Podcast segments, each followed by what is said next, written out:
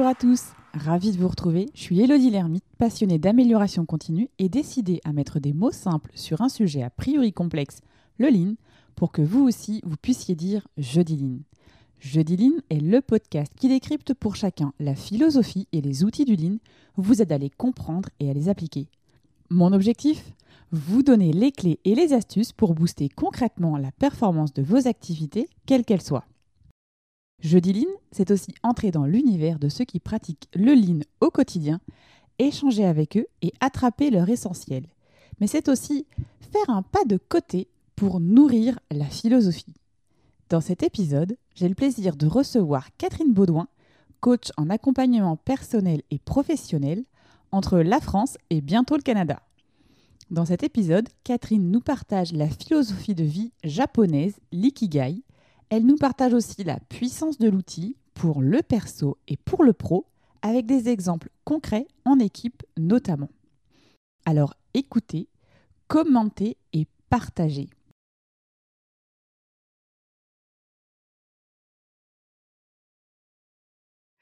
Bonsoir Catherine. Bonsoir Elodie. Merci d'avoir accepté mon invitation à discuter ensemble. Ça avec grand plaisir. Alors, Catherine, ce que je te propose, c'est peut-être que tu te présentes. Euh, qui est mmh Catherine Baudouin Et puis après, euh, on va échanger euh, donc sur l'ikigai.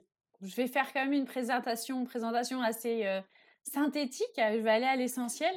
Alors, qui je suis? Je suis donc Catherine, je suis franco-canadienne. Je vais bientôt avoir 40 ans, là, dans quelques, quelques jours. J'ai la chance d'avoir un mari et deux enfants. Euh, et, d'un point de vue professionnel, je suis euh, coach personnel et professionnel. Euh, donc j'accompagne à la fois des, particuliers qui se, qui se questionnent et qui ont besoin d'être accompagnés sur des, changements de vie, des projets de vie, des reconversions professionnelles ou autres. Et puis j'accompagne aussi des entreprises, notamment parce que moi j'ai un parcours RH à la base. Hein. j'ai travaillé 14 ans en entreprise à des fonctions liées aux ressources humaines. Donc, je peux les accompagner sur des sujets qui sont liés aux ressources humaines, mais surtout, là où je m'éclate vraiment, c'est d'accompagner soit en coaching, soit en formation, euh, essentiellement des managers euh, sur des sujets qui vont être liés euh, aux hommes et aux femmes de manière générale. Donc, sur le management, les relations humaines, la communication, la gestion des conflits. voilà, c'est ces sujets vraiment qui concernent l'humain de manière globale. Donc, voilà en, en quelques mots qui je suis. Et alors, euh, du coup, on va ajouter un nouveau mot à notre vocabulaire. C'est un mot japonais. Alors, on va dire que c'est le seul lien qu'on va faire avec le lean et le nom du podcast Jeudi Lean. Euh, donc, c'est l'ikigai. Et donc, bah déjà, en fait, c'est quoi l'ikigai? À part le fait que c'est japonais, parce que je viens de le dire, mais c'est quoi mmh. concrètement l'ikigai? Alors, pour comprendre ce que c'est l'ikigai, c'est important quand même que je réexplique euh, effectivement d'où ça vient et le pourquoi du comment. Alors, l'ikigai, comme tu viens de le dire, c'est un concept qui vient euh, du Japon et plus précisément d'Okinawa. Et euh, c'est dans cet archipel d'Okinawa euh, que on trouve la plus longue espérance de vie au monde. C'est en moyenne 87 ans pour les femmes et 79 et quelques pour les hommes. et c'est là aussi où on trouve le plus grand nombre de centenaires à l'échelle de la planète, tu vois. Mmh il y a environ 33 centenaires pour 100 000 habitants selon les estimations. Donc c'est une proportion qui va peut-être pas vous parler comme ça, mais en réalité à l'échelle de la planète qui est vraiment important. Et cette, cette région-là fait partie de ce qu'on appelle les blue zones. Je ne sais pas si tu as déjà entendu parler de ce concept-là. Les blue zones, ce sont des régions du monde où en fait il fait bon vivre, où, où on vit le mieux en fait et le plus longtemps. Donc, c'est cinq zones dans le monde.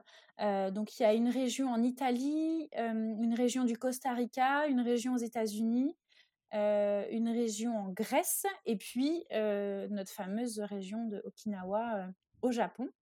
Et en fait, ces cinq blue zones, elles ont des caractéristiques communes. Alors, je ne vais, pas toutes vous, les, vous les détailler. Hein. On trouve facilement beaucoup d'informations sur le net sur les blue zones, mais ce sont des gens qui, ont, qui accordent une place importante pour l'activité physique dans leur vie, qui ont une alimentation très tournée vers le végétal, qui ne consomment pas d'alcool, qui ont un engagement spirituel avancé et surtout qui ont un but dans leur vie. Et toutes ces caractéristiques-là font qu'ils sont ben, justement en bonne santé. Et en plus d'être en bonne santé, ils vivent heureux mmh. longtemps, tu vois? Et, en fait, c'est ça qui, quelque part, résume un petit peu l'ikigai parce que le terme d'ikigai, iki, en fait, ça signifie vivre. Et gai, ça veut dire la raison. Donc, en mmh. gros, ikigai, ça veut dire la raison de vivre.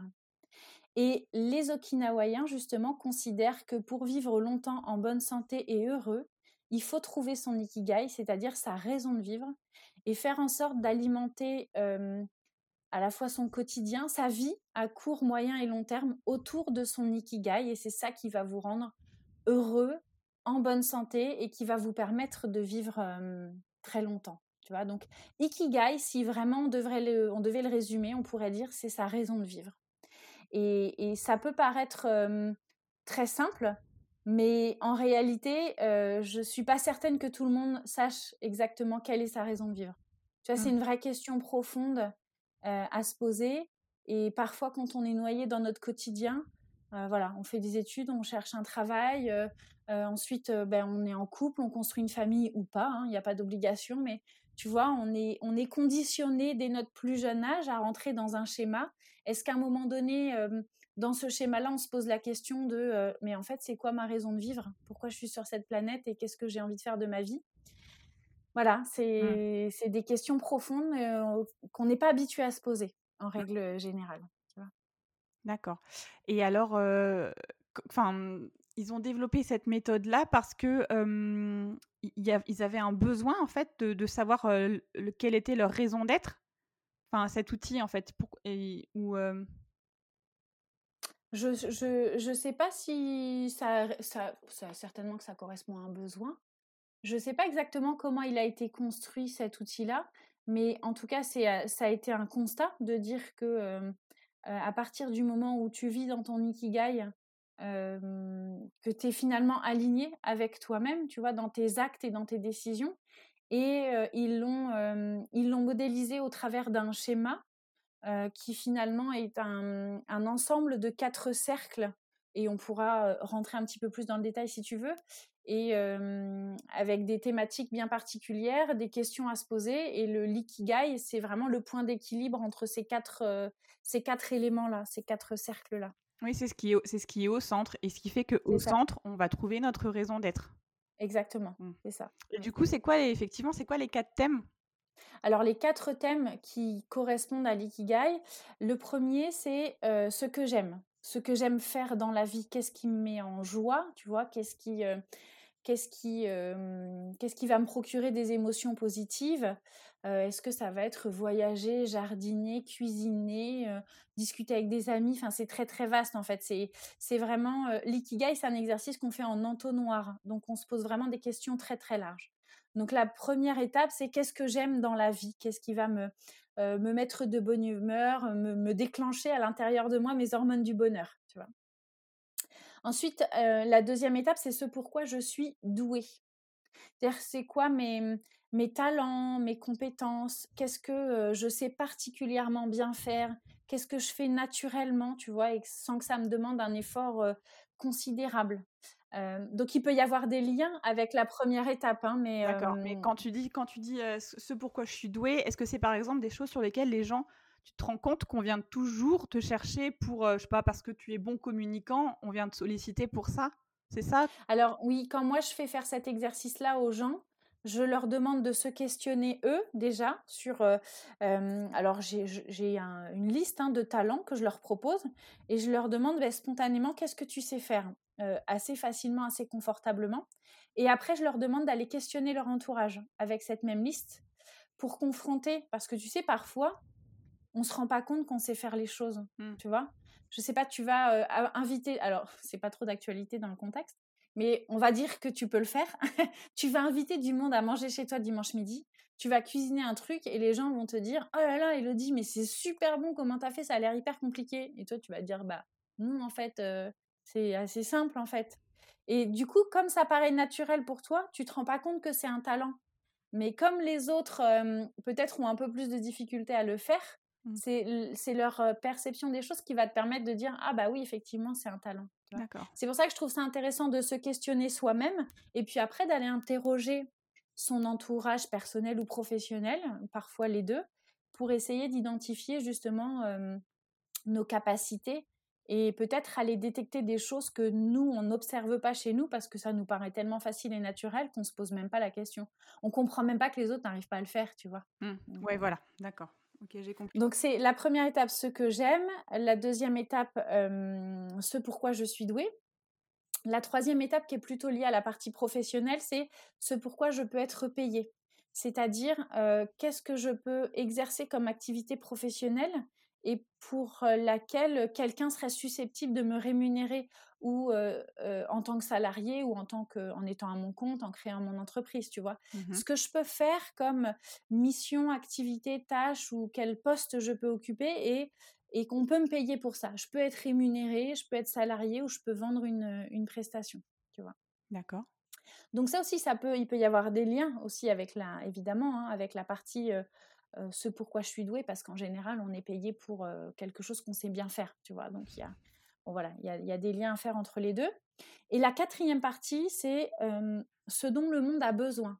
C'est-à-dire, on va aller identifier ce qui nous semble important pour nous à l'échelle du monde. Tu vois, il faut donner du sens à notre existence, mais pas juste à notre niveau à nous, mais à l'échelle du monde dans lequel on vit. Donc on va aller se questionner à l'échelle de la société, euh, dans notre époque, dans notre population, dans notre culture, les sujets sur lesquels on est sensible et qui font du sens pour nous, tu vois. Euh, est-ce que ça peut... C'est vraiment des causes qu'on veut défendre et ce, qui, ce à quoi on a envie de contribuer, tu vois? Qui sont un peu en lien avec nos valeurs? C'est souvent en lien avec les valeurs. Est-ce que euh, j'ai envie de contribuer peut-être à une dimension écologique ou à une cause bien précise, tu vois? Ça peut être vraiment très très vaste. Euh, mais en tout cas, ça doit être une, une cause ou euh, une mission qui nous semble importante pour nous, tu vois, pour laquelle on a vraiment envie de contribuer et de mettre notre pierre à l'édifice, tu vois. Mmh. Euh, et donc voilà, on, on, va se questionner sur ces quatre étapes, étapes-là. Donc ce que, ce que j'aime, ce pourquoi je suis douée, ce pourquoi je peux être payée et ce dont le monde a besoin, selon mon point de vue à moi. On va se questionner encore une fois en mode entonnoir sur ces quatre sujets-là. Et puis petit à petit, on va aller faire des liens entre les cercles, tu vois. Euh, et on va voir qu'il y a souvent des mots qui reviennent, des idées, des, mmh, il y a des points communs entre les différents cercles, tu vois, il y a un fil conducteur. Et petit à petit, on va réduire l'entonnoir et puis on va euh, rassembler les cercles et on va arriver à l'ikigai qui est au milieu. Et l'ikigai, finalement, ça va être le point d'équilibre entre ces quatre cercles-là. Et ce qui va faire que euh, je vais euh, savoir pourquoi je fais les choses, pourquoi je prends ces décisions-là, comment je peux rendre mon quotidien euh, vibrant. Et, ça me paraît hyper cohérent, je suis alignée avec moi, parce qu'effectivement, ça répond à ces quatre dimensions-là, et l'ikigai, il va se formuler, il peut se formuler de différentes manières. C'est-à-dire qu'au final, moi, j'ai déjà vu quelqu'un définir son ikigai juste en utilisant trois mots. Tu vois, finalement, la synthèse des quatre cercles, c'est trois mots. Et puis parfois, il y a des gens qui aiment bien formuler toute une phrase, tu vois, parce qu'ils ont trouvé une cohérence entre les quatre cercles. Donc, il n'y a pas de méthode précise pour formuler son ikigai. Il faut juste qu'en fait, chacun trouve sa propre formulation. Il ne faut pas s'enfermer à dire il faut que je trouve ça. Euh, chacun trouve sa propre formulation et il faut juste que quand tu lis la phrase ou tu lis les mots, ça, ça soit ton reflet à toi et tu te dises ah ouais effectivement là c'est complètement aligné avec moi et qui je suis et ce que je veux faire de ma vie. Ce qui veut dire qu'après une fois qu'on a défini son ikigai, dans les décisions qu'on va prendre, comme par exemple se dire est-ce que je déménage ou pas, est-ce que je change d'entreprise ou pas, est-ce que mmh enfin, toutes les questions finalement qui peuvent se poser, on va les, enfin, je dis pas qu'on va les passer avec à travers le prisme de l'ikigai, mais c'est un moment, c'est de se poser la question, mon, ma, enfin, ma raison de vivre, c'était ça. Est-ce que ça rentre dans euh, dans ce que moi je veux euh, Ça fait du sens? Oui. En fait, euh, moi, j'invite toujours après à, à, passer toutes les décisions que tu as amenées à prendre dans ta vie. Je les fais passer à la moulinette de l'ikigai. est-ce que en fait, si je fais ça, ça va nourrir mon ikigai ou pas Donc, si ça nourrit mon ikigai, bah oui, j'y vais et oui, je décide de le faire. Et si ça nourrit pas mon ikigai, euh, je dis pas qu'il faut pas le faire. Euh, je dis juste que euh, bon, déjà, il faut veiller à ce que ça n'aille pas à l'encontre de l'ikigai. Et si ça va pas à l'encontre, mais c'est plutôt neutre, à un moment donné, il faut pas que ça prenne trop d'énergie ou il faut que j'ai une explication de pourquoi je le fais, mais je sais que c'est pas ça qui va me nourrir, c'est pas ça qui va me faire vibrer, tu vois. Si ça dure, si par exemple c'est quelque chose qui va durer sur six mois et ok ça rentre pas dans mon ikigai, mais en fait je rends service à quelqu'un, je sais pas ou voilà. mais je sais que c'est sur du court terme, c'est ok. Mais les décisions vraiment fondamentales de ta vie, sur vraiment les, choses importantes, tu vois, dans ta vie privée ou ta vie professionnelle, moi j'invite toujours à les faire passer à la moulinette de l'ikigai. Et à un moment donné, bah, si ça répond pas à l'ikigai, bon, chacun fait ce qu'il veut, mais moi personnellement, moi je me l'applique aussi à moi, l'ikigai. Hein. Quand ça rentre pas dans mon ikigai, j'y vais pas. je reste focus sur des choses qui y répondent. Du coup, là, j'ai une question qui me vient à l'esprit dans, la partie, on va dire, perso, imaginons, on est en couple, chacun fait son ikigai de chaque côté. À un moment, mmh. ça veut dire qu'il y a des décisions qui peuvent rentrer dans un ikigai mmh. et qui vont le mmh. nourrir, et il y a d'autres décisions qui vont finalement être à l'inverse de, la personne. Enfin, et eh oui, eh oui. Et c'est ce qui fait que ah peut-être bah, ça, ça, déclenche peut-être aussi la communication, peut-être à un moment. Ouais. non, mais c'est sûr qu'il y a potentiellement un risque ou pas parce que ça peut aussi être dans l'autre sens. Ça peut aussi être des décisions communes qui vont nourrir les deux, euh, les deux personnes, les deux ikigai des deux personnes. Donc ça peut aussi être euh, absolument formidable. ça peut aussi être juste que des fois c'est pas le bon moment, il faut peut-être patienter un peu, tu vois? Et, euh, et, effectivement, parfois il peut y avoir des décisions qui peuvent aller à l'encontre. Mais là après, on rentre dans des questions de couple, tu vois? Je dirais que l'ikigai, c'est plutôt une, une, réflexion, une introspection personnelle. Alors, bien sûr, tu tiens compte quand même de la personne avec qui tu vis, mais là, on rentre dans de la, effectivement de la discussion de couple. Mmh. Et le fait de réussir à trouver l'équilibre euh, pour que chacun puisse euh, s'épanouir, vois. Ça. Mais, mais bon, globalement, en règle générale, quand tu es en couple avec quelqu'un, tu as quand même en général des centres d'intérêt qui sont communs ou tu n'as pas non plus des, des, ikigai qui sont complètement à l'opposé. Quoi, hein, parce que, bon. alors là, j'ai pris la question, on va dire, qui était, qui était simple pour moi. J'en ai, j'en ai une autre question euh, qui m'est venue au même moment, euh, parce que là, on était à l'échelle de deux personnes, euh, donc le couple. et après, si je transpose ça à, l'échelle, on va dire, plutôt professionnelle, est-ce que mmh. c'est possible de se dire, je suis manager d'équipe, est-ce qu'on peut partager son ikigai? Mmh. Est-ce qu'on peut mmh. faire un, moment, comment dire, initier un mouvement pour que chacun dans l'équipe crée son propre ikigai? Est-ce qu'on peut faire un ikigai d'équipe? Enfin, Est-ce que, mmh. comment dire, ça peut permettre aussi de recréer du lien dans une équipe? Enfin voilà, j'ai plein de questions qui, me sont venues du coup. Alors, à l'échelle professionnelle, avant de, avant de répondre à ta question, je voudrais quand même repréciser parce que je veux vraiment que ça soit bien clair à l'esprit de tout le monde. Euh, l'ikigai, à l'origine, c'est un outil de développement personnel qui vraiment euh, est très global, c'est-à-dire ça englobe notre vie personnelle et professionnelle. Tu, ne réfléchis pas à ton ikigai juste pour réfléchir à, ton, à ta carrière professionnelle ou à ton identité professionnelle. C'est vraiment un outil qui va traiter de ta vie personnelle et de ta vie professionnelle. ça, je voulais juste leur préciser pour être sûr que ça soit bien clair. Et effectivement, euh, moi, je l'ai transposé à l'échelle de, de l'entreprise et je l'ai transposé à l'échelle de l'équipe. Euh, mais effectivement, tu peux aussi le transposer à l'échelle individuelle et te questionner sur le sens que tu veux donner à ta vie professionnelle. Tu peux très bien focaliser ton ikigai sur bah, qu'est-ce que j'aime faire dans ma vie professionnelle, première étape, euh, ce pourquoi je suis douée au niveau professionnel, ce pourquoi on peut me payer et ce dont l'entreprise a besoin plutôt que ce dont le monde a besoin.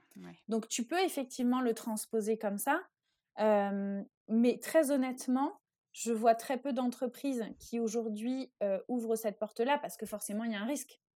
Tu vois? Il y a, je veux dire, il y a un risque que la personne, elle se rend compte qu'elle n'est pas du tout à sa place et qu'elle ait envie de. Alors moi, je le vois plutôt comme une opportunité, hein, parce que je trouve que c'est quand même beaucoup plus percutant que la personne soit à sa juste place. dans l'entreprise ou ailleurs, hein, d'ailleurs, hein, plutôt que d'avoir une personne qui ne se sent pas à sa place et du coup risque de ne pas être efficace. Donc c'est possible de le transposer, mais ça se fait peu. Par contre, moi, ce que je pratique un petit peu plus, c'est l'ikigai d'équipe. C'est-à-dire que ça s'applique surtout pour, par exemple, des équipes qui sont jeunes, tu vois, avec des profils qui viennent d'arriver ou une équipe récente, tu vois, qui a besoin de se comprendre, de se connaître et de créer son identité. Ça peut être une équipe qui a perdu son identité, qui a perdu le sens de sa mission, qui a besoin de se recréer une nouvelle identité, ou une équipe qui vit une période de transition, de changement dans l'entreprise et qui a besoin de se questionner, tu vois. Il y a toujours une question de quête de sens derrière. Et là, effectivement, je vais transposer le même modèle avec nos quatre étapes, mais à l'échelle de l'équipe. Donc là, c'est vraiment un travail collectif. On n'est pas sur un travail individuel. Hein.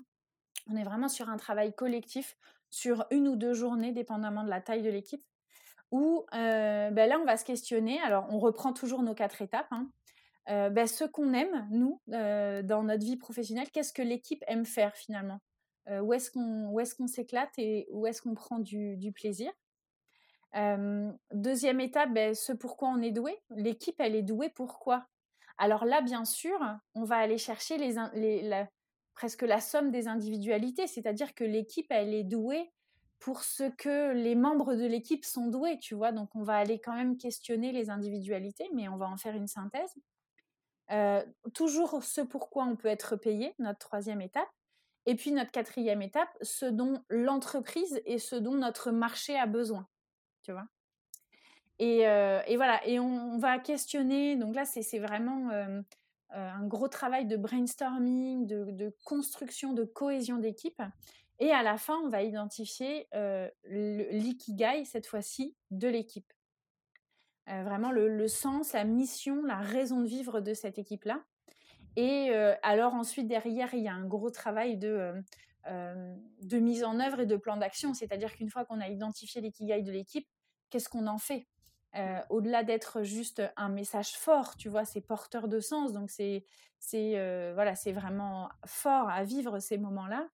Mais après, c'est qu'est-ce qu'on en fait, tu vois? C'est ok, du coup, ben, moi en tant que collaborateur, comment je me positionne? Qu'est-ce que je veux faire dans cette équipe? Et, et c'est un travail énorme parce qu'on se rend compte des forces de chacun et on sait, tu vois, capitaliser sur les individualités et dire, bah, en fait, moi, je suis douée pour ça, donc c'est moi qui vais faire ça dans l'équipe. Moi, je suis douée pour ça. Enfin, tu vois, il y a un peu une répartition des rôles au travers de cette mission-là qui se fait et c'est assez, assez significatif. Je l'ai même fait une fois avec une équipe en partenariat avec une personne qui fait du, de la facilitation graphique. Et en même temps qu'on faisait ce travail-là avec l'équipe de réflexion autour de l'ikigai, euh, elle, elle travaillait en off à côté euh, et euh, elle, elle, faisait le l'ikigai de l'équipe en, visuel. Mmh. Et en fait, à la fin de l'atelier, l'équipe est repartie avec son visuel. Et ça, c'était doublement plus fort parce que bah, du coup, ils l'ont affiché dans leur bureau. Enfin, tu vois, c'est vraiment, ils se réunissent autour de ça. Ils ont une identité visuelle, tu vois. Donc, c'est mmh. absolument génial. Vraiment très, très fort.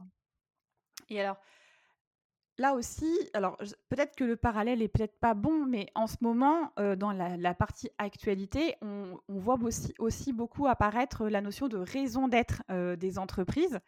Il y a un lien qui vient avec l'ikigai, parce que là, on était dans une notion d'équipe. Finalement, c'est mmh. est-ce que c'est la raison d'être de l'équipe? Et donc, c'est pour ça que est-ce que, est -ce que ces choses-là sont liées ensemble? Est-ce qu'il y a un lien? Pour moi, en fait, on est sur les mêmes sujets. C'est juste que c'est conceptualisé d'une manière différente, c'est tout. c'est juste qu'il y a un schéma, il y a un modèle, il y a des, étapes, un processus de questionnement, mais on est sur les mêmes sujets en fait. Donc le lien, c'est que bien sûr, l'idée, c'est de trouver sa raison d'être, sa raison de vivre et le sens. C'est juste la manière d'y arriver qui est différente, mmh. mais on est sur les mêmes sujets je trouve que l'approche au niveau de l'équipe, elle est hyper intéressante. Tu disais pour des équipes qui sont euh, toutes jeunes, et comment une équipe qui est toute jeune, par exemple, peut identifier le, le, besoin de l'entreprise? Enfin, la dernière étape, là, quand tu disais euh, ce, ce, dont l'entreprise a, besoin, est-ce mmh. que ça, par exemple, c'est quelque chose qui, qui, peut être difficile euh, à, à, identifier ou enfin, je me mets à la place d'un manager qui démarre. c'est difficile aussi de se dire j'ai une équipe qui est toute récente. Je suis pas forcément à l'aise avec ce dont l'entreprise a besoin. Donc là, ça permet aussi peut-être de se poser les bonnes questions. Mmh. C'est vrai qu'il faut quand même avoir un minimum de recul. moi, à chaque fois que je l'ai expérimenté, il y avait toujours dans l'équipe des personnes qui étaient quand même qui avaient déjà suffisamment de recul, tu vois, mmh. ou qui avaient déjà suffisamment d'expérience. Quand je veux, quand je dis une équipe jeune, c'est pas forcément toute l'équipe qui est jeune pas forcément en âge. Hein. quand je dis jeune, c'est en, ancienneté. En ancienneté, tout à fait. Tu vois, dans l'équipe et dans l'entreprise. Mais tu peux avoir une ancienneté forte dans l'entreprise et avoir une ancienneté jeune dans l'équipe. Ouais. et il y a rarement, moi je l'ai jamais fait avec une équipe entièrement jeune en ancienneté, tu vois.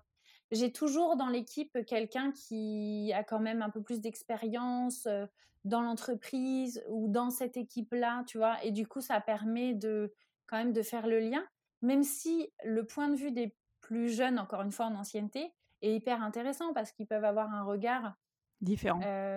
différent, un peu plus, je dirais naïf, mais quand je dis naïf, c'est dans le très bon sens du terme, c'est-à-dire avec un regard totalement vierge et totalement neutre, tu vois, dépourvu de toute interprétation, influence, passé, histoire, etc. Donc c'est intéressant de confronter les deux. Mmh, enfin, confronter, c'est pas une confrontation c'est plutôt une complémentarité de points de vue, en fait. Mmh. Et là, on a pris des exemples d'entreprises, mais encore une fois, ça fait un peu comme une boussole au final. Donc, ça marche pour une entreprise, pour une équipe, que ce soit une création d'entreprise, une start-up. Enfin, en fait, finalement, les, mmh, le support s'applique à, tout le monde, en fait. c'est marrant que tu parles d'une boussole parce que moi, sur mon, dans ma communication sur mon site internet, le, euh, tout ce qui tourne autour de l'ikigai, euh, c'est souvent représenté par une boussole. D'accord. Donc c'est assez marrant, mais effectivement c'est ça, hein, ça, donne, ça donne la direction à suivre. et je dirais que oui, effectivement, ça peut s'appliquer à l'échelle d'une entreprise, d'une start-up, etc. Et, et, tu sais, quelque part, ça rejoint la méthode du canvas, en fait. Tu sais, mmh. voilà, c'est qui est un outil de création d'entreprise enfin pas que de création d'ailleurs, mais pour aller questionner ton activité, ton entreprise. Donc c'est pareil, c'est juste modélisé différemment, mais mmh. effectivement, ça permet de se questionner.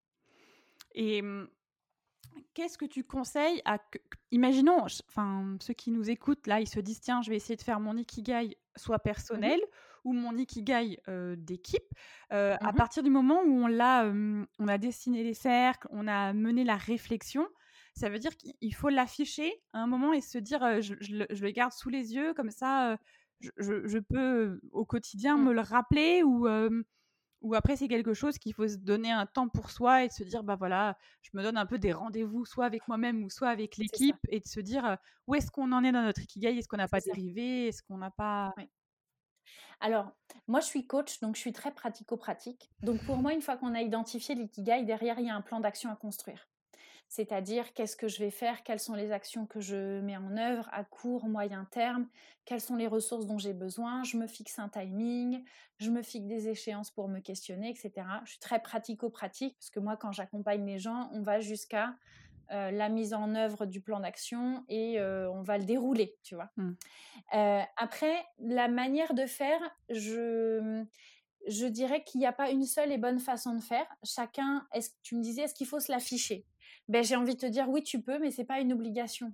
Chacun doit trouver sa, sa propre manière de faire.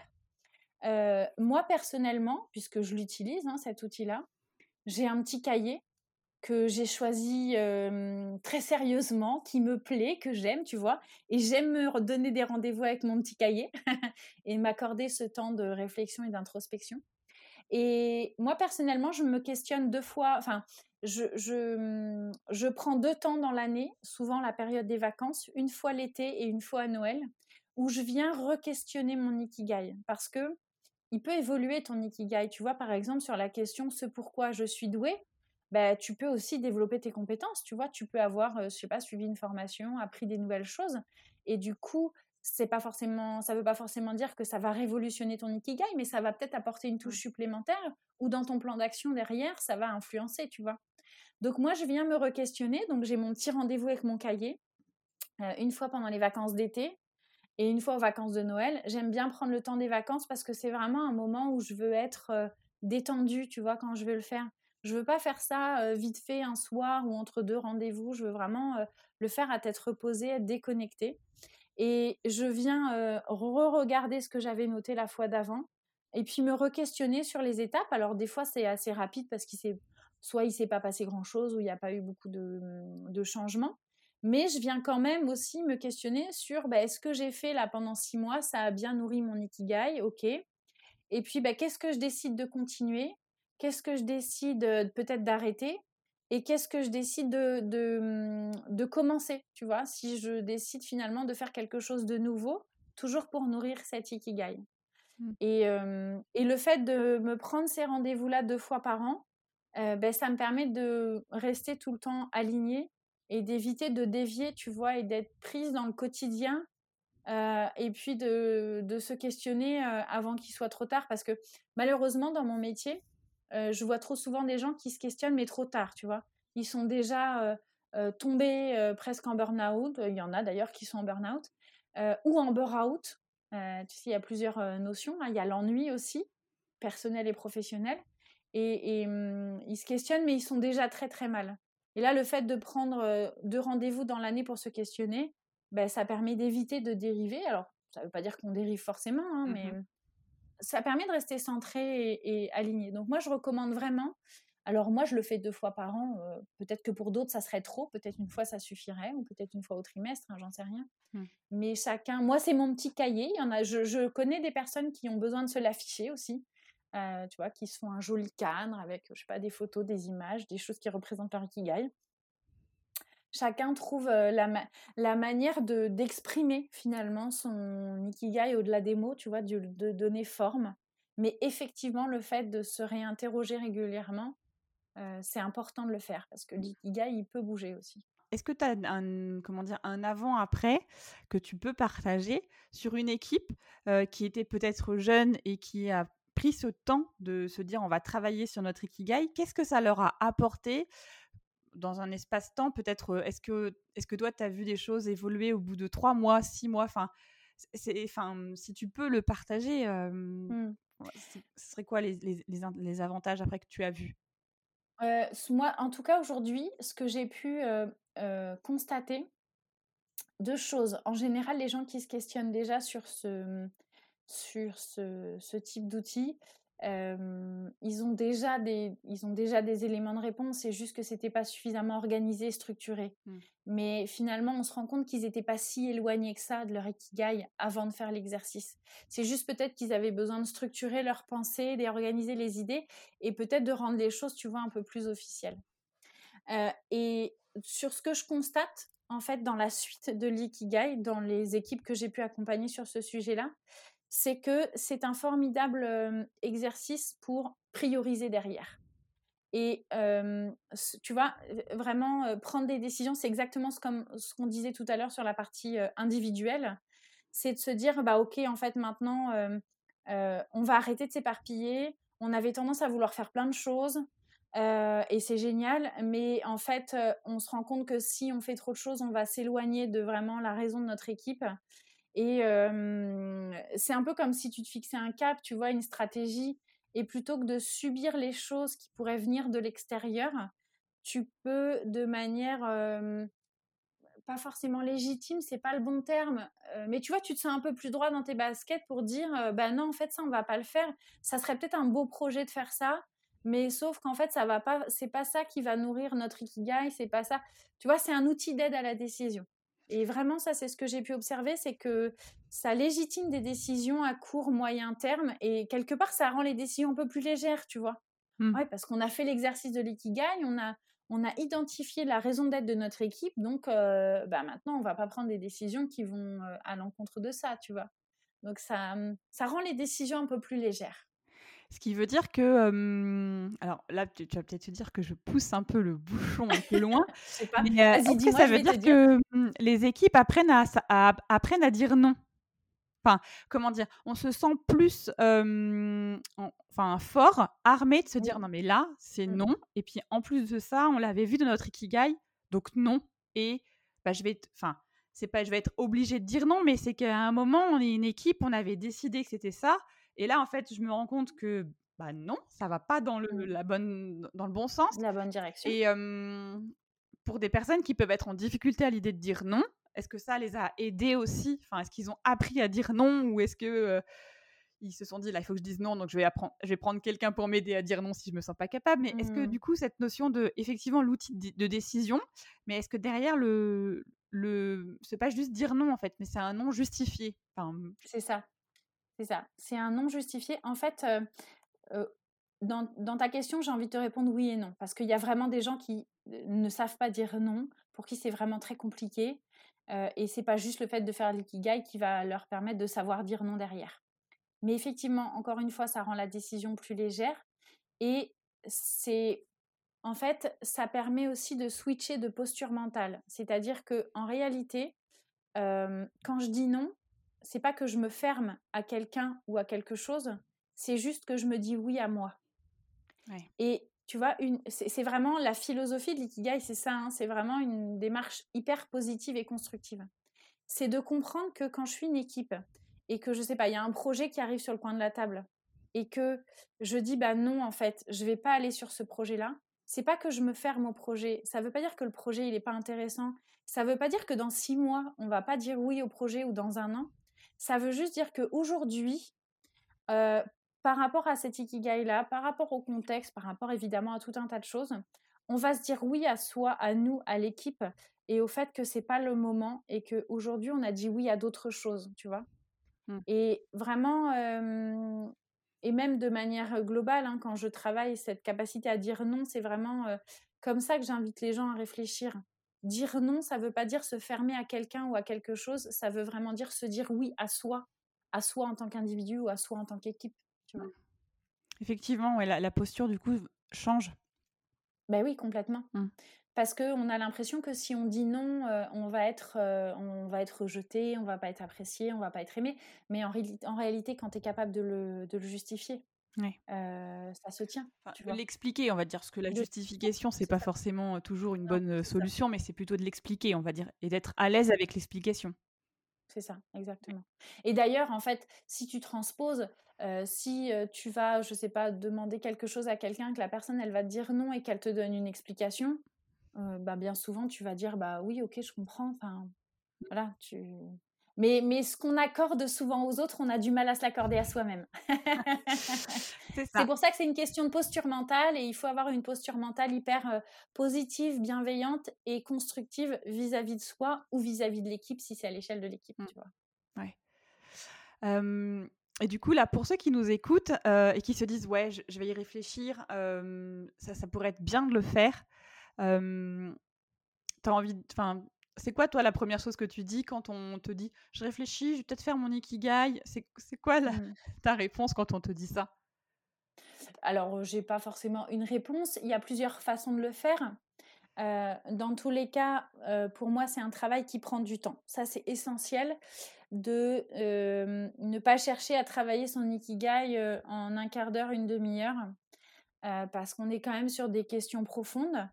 Des questions d'introspection euh, qu'on nous apprend pas forcément à avoir. On nous apprend pas ça à l'école. D'ailleurs, moi, je regrette. Hein, J'aimerais vraiment que ce soit mmh. quelque chose. Euh, alors, les mentalités évoluent un peu, hein, mais, mais vraiment, je trouve que ça serait super intéressant qu'on nous apprenne ce type d'outils à, à l'école. Euh, donc, la première chose que je dis, c'est euh, il faut s'accorder du temps. Euh, il faut être encore une fois dans une démarche hyper bienveillante vis-à-vis -vis de soi-même. Euh, et après, il y a plusieurs façons de le faire.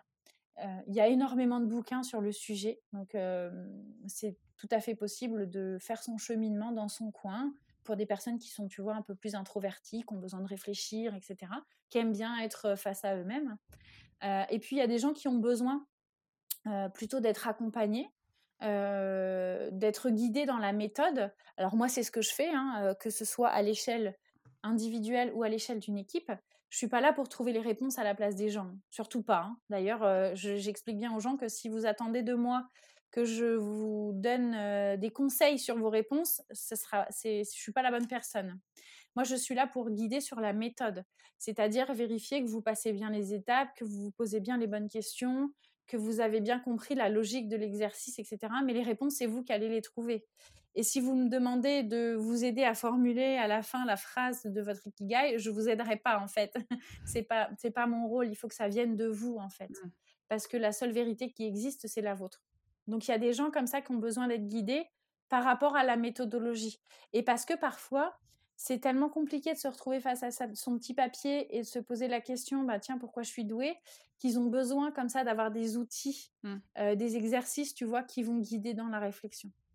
Donc, ce que je voudrais dire à quelqu'un qui voudrait le faire, que ce soit à l'échelle individuelle ou à l'échelle de l'équipe, c'est d'abord posez-vous la question de comment j'ai besoin de le faire. Est-ce que j'ai besoin de le faire Est-ce que j'ai besoin de le faire tout seul dans mon coin et que je préfère peut-être me documenter, lire des livres, écouter des podcasts, des choses comme ça sur le sujet, ou est-ce que je, préfère me faire guider sur la méthodologie et à ce moment-là, je fais appel à quelqu'un? Et la deuxième chose que j'aurais envie de dire, c'est attention, ça marche. Donc préparez-vous. préparez-vous peut-être à ce que ça initie des changements dans votre vie. Mmh. ou pas. Parce que parfois, l'ikigai, ça m'est déjà arrivé plusieurs fois en atelier. Je fais aussi des ateliers collectifs individuels, mais collectifs, c'est-à-dire des ateliers collectifs où les gens mmh. réfléchissent à leur ikigai individuel. Et parfois, ben, finalement, les gens se disent Ah ben ok, en fait, tout ce que je fais, c'est aligné avec mon ikigai. j'ai pas forcément appris grand chose parce qu'en fait, je me rends compte que ça me confirme. Là, ça m'arrive. Tu vois, quand je fais des ateliers de 10 personnes à peu près, j'en ai toujours au moins deux qui sont dans ce cas-là. c'est un peu la proportion. Qui à la fin de l'atelier me disent Ah bah oui, bah en fait, ça confirme bien que ce que je fais, c'est bien, je, je suis bien alignée avec moi-même, tout est OK en fait. Et puis, euh, tu as l'autre euh, partie de la population où là, ça remet en question certaines choses, tu vois. Ah, bon, ok, donc j'ai compris qu'en fait, il va falloir que je change des choses. Donc, il faut que je sois prêt à amorcer des changements, tu vois. Euh, parce que parce qu'effectivement, ça peut être des vraies prises de conscience et des vraies révélations. Donc, il faut être prêt à amorcer ça.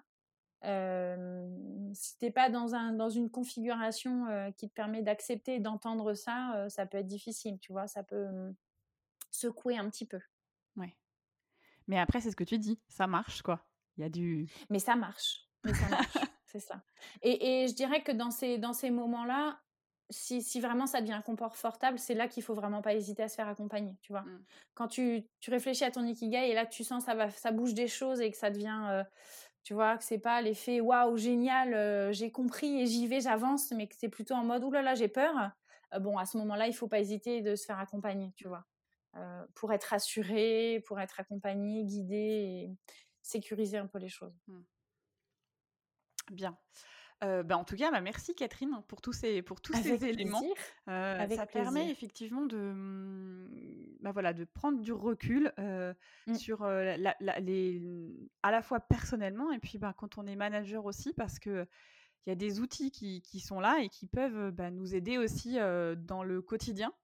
C'est ça. Et donc voilà. Et donc les Japonais nous, nous, enseigne beaucoup de choses finalement. Exactement. on ne prend pas forcément tout, on prend certaines choses et ça, je pense qu'on peut le prendre. Ça vaut le coup de, ça vaut le, coup de le prendre. C'est ça. en tout cas, merci à toi euh, pour Avec grand plaisir. Cette, euh, cet entretien.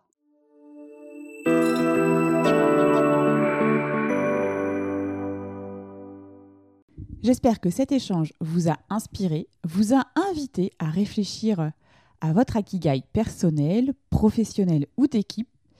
Pour rattraper d'autres éléments sur l'Ikigai, vous trouverez dans les notes de l'épisode un lien vers le site de Catherine et sa sélection d'ouvrages sur le sujet. Merci, merci sincèrement pour vos encouragements et vos retours qui me sont euh, sincèrement précieux. Si vous pensez que cet épisode peut intéresser vos amis ou vos collègues, il vous suffit de cliquer sur Partager. C'est une fonctionnalité qui se cache dans l'icône avec les trois petits points sur votre application d'écoute. Et s'il vous reste 30 petites secondes là tout de suite maintenant, ce serait top que vous notiez 5 étoiles le podcast et que vous laissiez un commentaire. Ça permettra à ceux qui hésitent à découvrir la philosophie de passer le cap et d'écouter le podcast. Enfin, si vous souhaitez me contacter, partager une bonne pratique avec la communauté, vous pouvez le faire via LinkedIn ou Instagram. Échanger avec vous est toujours une source d'apprentissage. Comme d'habitude, on se retrouve jeudi prochain pour un nouvel épisode et d'ici là, osez dire jeudi